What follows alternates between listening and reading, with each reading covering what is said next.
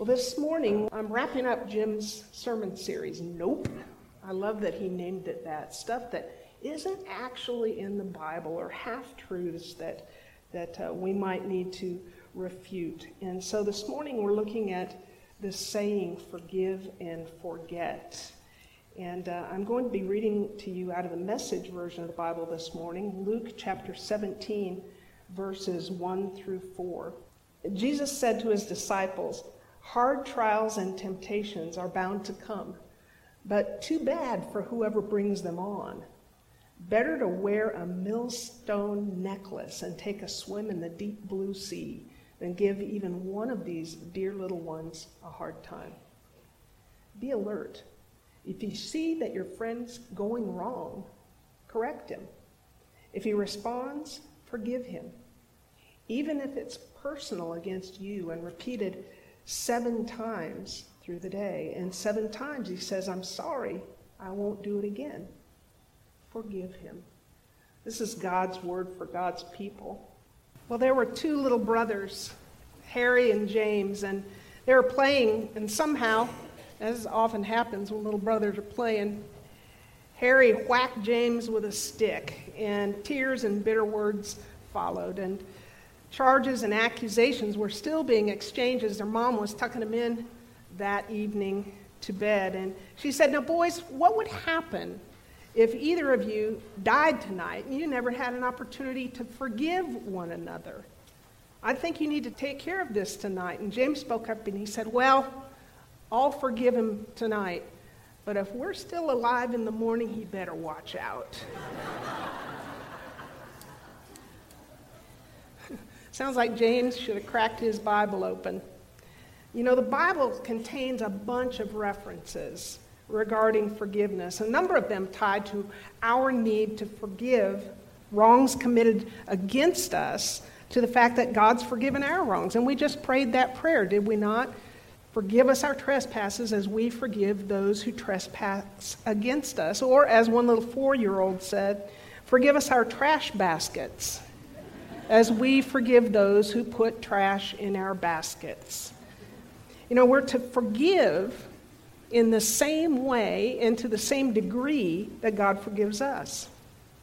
And some passages, like today's, reminds us that God expects us to grant forgiveness no matter how many times we've been offended, no matter how many times somebody puts trash in our baskets. Today's passage helps us to understand that Jesus is all about his disciples being forces for good and for our relationships being restorative. Not only are we to be forgiving, a disciple of Jesus doesn't want to do anything that would cause anyone else to sin. You know, perhaps when Jesus talks about the consequences of influencing someone towards sin as being worthy of a millstone necklace. I love the way that the message puts that.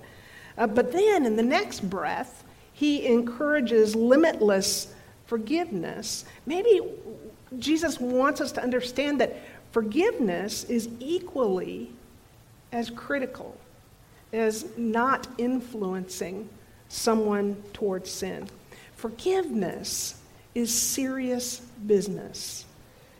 No wonder the Bible devotes so much ink to this particular topic. But nowhere in the Bible are we instructed to forgive and forget. It's not in the Bible. As, G- as Jim's been saying, is it there? Nope. It's not. The prophets never said it. The apostles didn't say it. Jesus didn't say it. You know who said forgive and forget? Shakespeare. Act 4, Scene 7 of King Lear. Forgive and forget.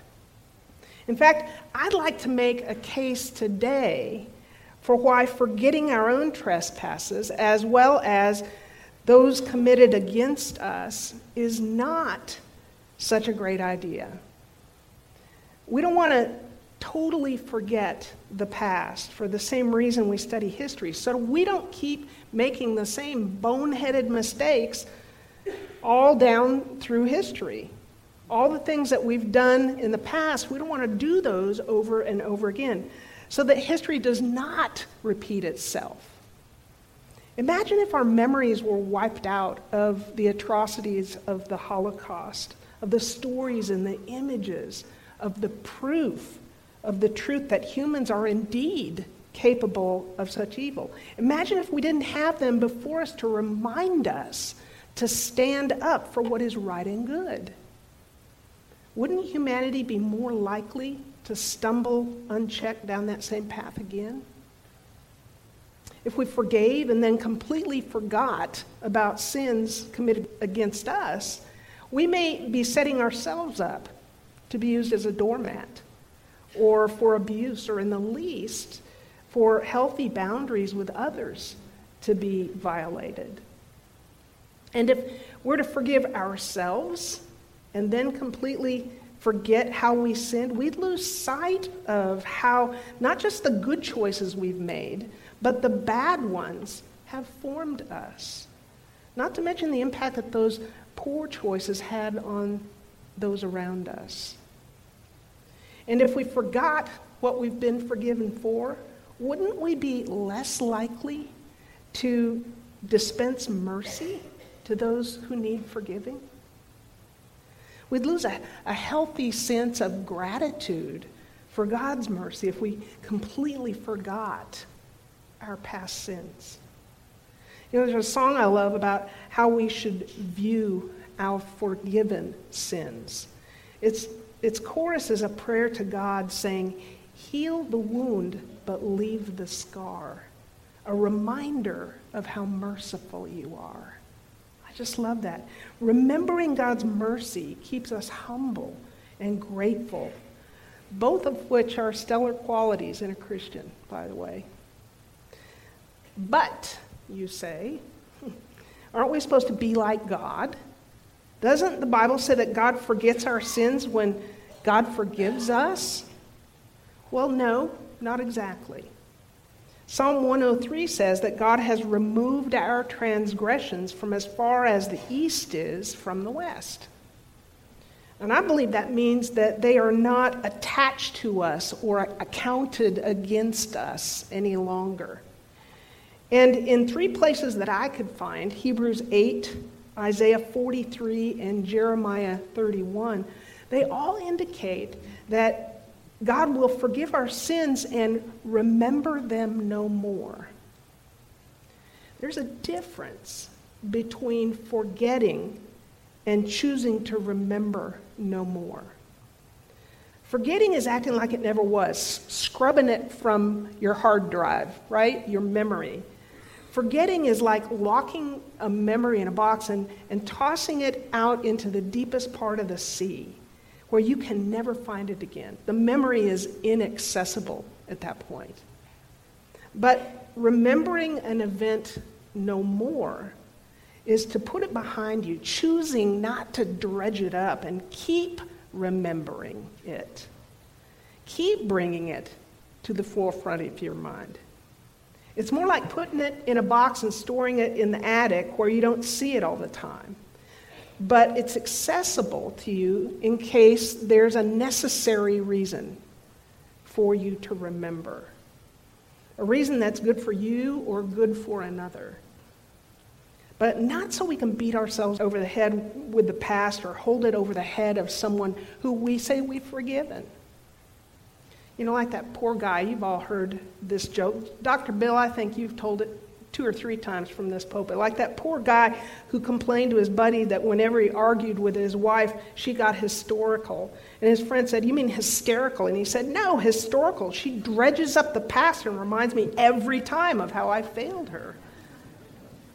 It still works, Dr. Bill. Yeah. Forgiving someone of their offense against you and remembering it no more is not saying what they did against us is okay. It's simply choosing not to hold on to and continue to harbor bitterness in your heart toward them or hold their sin over their head. That doesn't mean that your offender won't pay any natural consequences for the way that they've offended you. Forgiving and remembering no more, choosing to stop rehearsing how someone has hurt you, means letting it go so it doesn't eat you alive. And it, it paves the way for improved relationships. But it's not forgetting what happened so you'll just fall for the same old stuff all over again. One of the Greek words used in the New Testament for forgiveness is aphiemi, and it means to release. When God forgives us, we are released from the burden that is attached to our sin the debt, the guilt, the shame that we feel. But I think it also works this way that when we forgive another, we release our hold over the desire to get even. We release the bitterness and the blame that we're holding in our hearts. It's been said that holding on to the resentment that you have is like drinking poison and hoping that the person who's hurt you is going to be the one who gets sick and, and dies. When we forgive and choose to quit constantly remembering, we release hold of that cup full of poison. And when we accept God's forgiveness and forgive ourselves, we release the shame and the self condemnation. We, we quit beating ourselves over the head. In the Apostle Paul's teaching, there's some tension between uh, this notion of the need to forget the past and yet remember at the same time.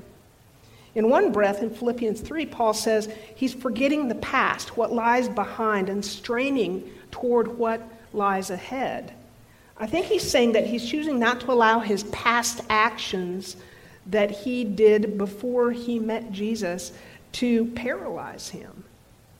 He's not going to let the memories of throwing Christians in prison and killing them, which was job one for him before he encountered Christ. He's not going to let those memories, that shame, get in the way of living a productive life for the kingdom.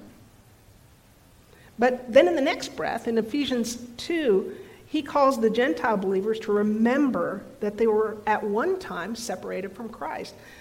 First, he calls us to forget and then he calls us to remember. So, what gives Paul? Are you saying we should remember or forget the past? Well, I bet Paul would say that that depends. That depends. He'd counsel us to remember or choose to remember no more the past based on what was best for us, for our walk with God, for our relationships, and what is best for God's kingdom. I think we find that spirit in Paul's writings. We also consistently encounter Paul encouraging an attitude of forgiveness, and certainly a healthy attitude of remembering no more would be included in that notion of forgiveness. Now, granted, it's so much easier, so much easier to release, to let it go, to stop dredging up hurtful memories when the person who's offended us has repented and actually asked for our forgiveness. It's so much easier then to forgive. And, and that concept of repentance and asking for forgiveness, I believe, is supported in this morning's scripture. But do we have to forgive someone if they don't repent and ask for forgiveness? After all, today's passage says that if a brother or sister sins against us, we're to go to them, we're to rebuke them, to point it out to them. And if they repent, if they respond to your correction, then forgive them. That's what's instructed today in, in, in the scripture. So it does say that. But Jesus is talking here about believers and how they are to deal with one another in order to reconcile relationship, which is the end goal when it comes to forgiveness. But the fact is that sometimes we're sinned against and our oppressor is not repentant. So, what then? Are we still required to forgive? Yep. We're called to forgive as we are forgiven. But there's a different flavor to the forgiveness at that point. When we are sinned against, when we're hurt or harmed by another, and our oppressor doesn't repent or ask for forgiveness, we still need to forgive, but it's then primarily for our own sake, our own sanity, our own heart, our own mind. We choose to release it and remember it no more so it doesn't eat us alive, so we can move on with life. The relationship between you and the offender, it may never get reconciled.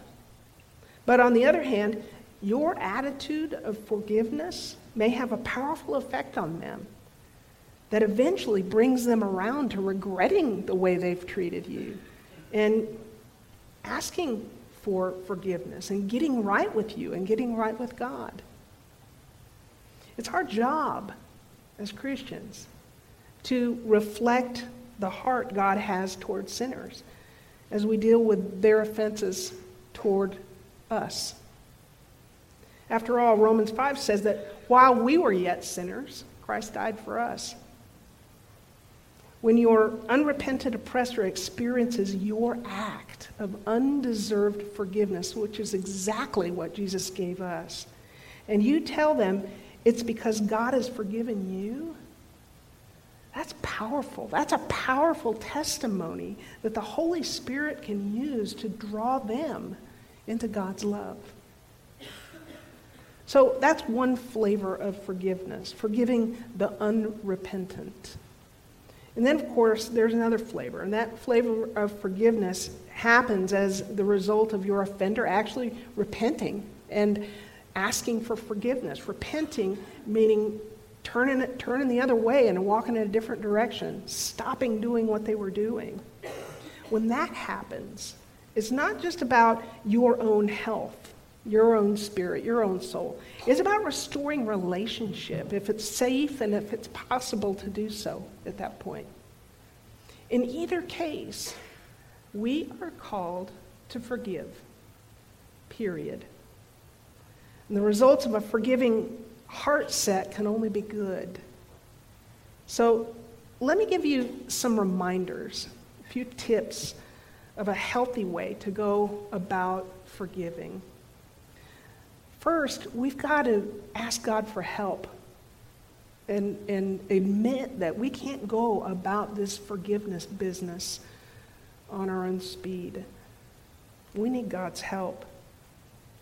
If you've been carrying bitterness, you need the strength that God can give you to lay it down. It's time to repent then. If you've got bitterness in, in your heart, it's time for you to repent and ask God to forgive you of that bitterness. And also time for you to ask God to open your eyes to maybe whatever part you played in the issue that caused the offense. And confess and repent and as, as the Holy Spirit reveals that need to you. What part did you play?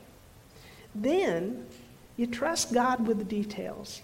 In prayer before God, you acknowledge that someone sinned against you and it hurt bad. Before God, you want to recognize the consequences of your offender's actions. Tell God how it impacted your life. Tell God why it hurt, how it feels. Cry out, howl at the moon, rant and rave. God can handle it. Get out what's been buried inside of you, that poison, so that it doesn't define you down the road. Now you're ready to forgive that person. First, before God. This is a vertical transaction that we're going to make before we offer forgiveness to the offender. We're going to do this work with God first. It's just between you and God at this point. It doesn't take anybody off the hook when you forgive. It's you making the choice to free yourself from carrying that burden around any longer. You're forgiving for your own benefit at this point, handing every effect that that sin had on your life over to God. It's natural for us to want to decide uh, how the person who hurt us should be dealt with. Like a little girl whose brother broke her doll, and as her mom tried to calm her down, she said, Now, Sarah, your brother said he was sorry. He broke your doll, so I hope you'll forgive him. She said, All right, but I'd feel more like forgiving him if I could smack him first. As you're doing this vertical transaction with God, you're going to trust God to deal with your offender. You're going to trust that God will protect you and your heart and defend your heart based on what you know about God, that God loves you. You're also going to trust that God will somehow redeem your hurt, that He'll make something beautiful rise up out of the ashes. Trusting God for all this means that you give up the right to decide what's going to happen to the person who offended you. After doing this work with God, you're now free to approach your offender cleansed of bitterness, free of judgment, and free of a spirit of retribution. You don't want to smack them anymore. it's best for you to give them an opportunity, though, to apologize and repent before you declare your forgiveness. That way, you're not going to rob them of the freedom that repentance brings. But uh, if that's not possible, you can forgive them, remember, without them offering their apologies, their repentance. You don't need that because, remember, you're forgiving for your own benefit at that point. And so God can use you as a witness of God's grace and mercy. When we forgive others who are unrepentant for, for our own sake, when we do that work for our own sake so it doesn't drive us nuts. and we enter back into relational space that our offender occupies. You know, it creates a different environment. It creates an environment in which their own repentance can happen and in which reconciliation and restoration of relationship can happen. It gives them the opportunity to experience God's love flowing from you and to ask for your forgiveness as well as God's. If you are hanging on to unforgiveness today, I pray you'll forgive. Not forget, but be like Jesus, full of grace and mercy.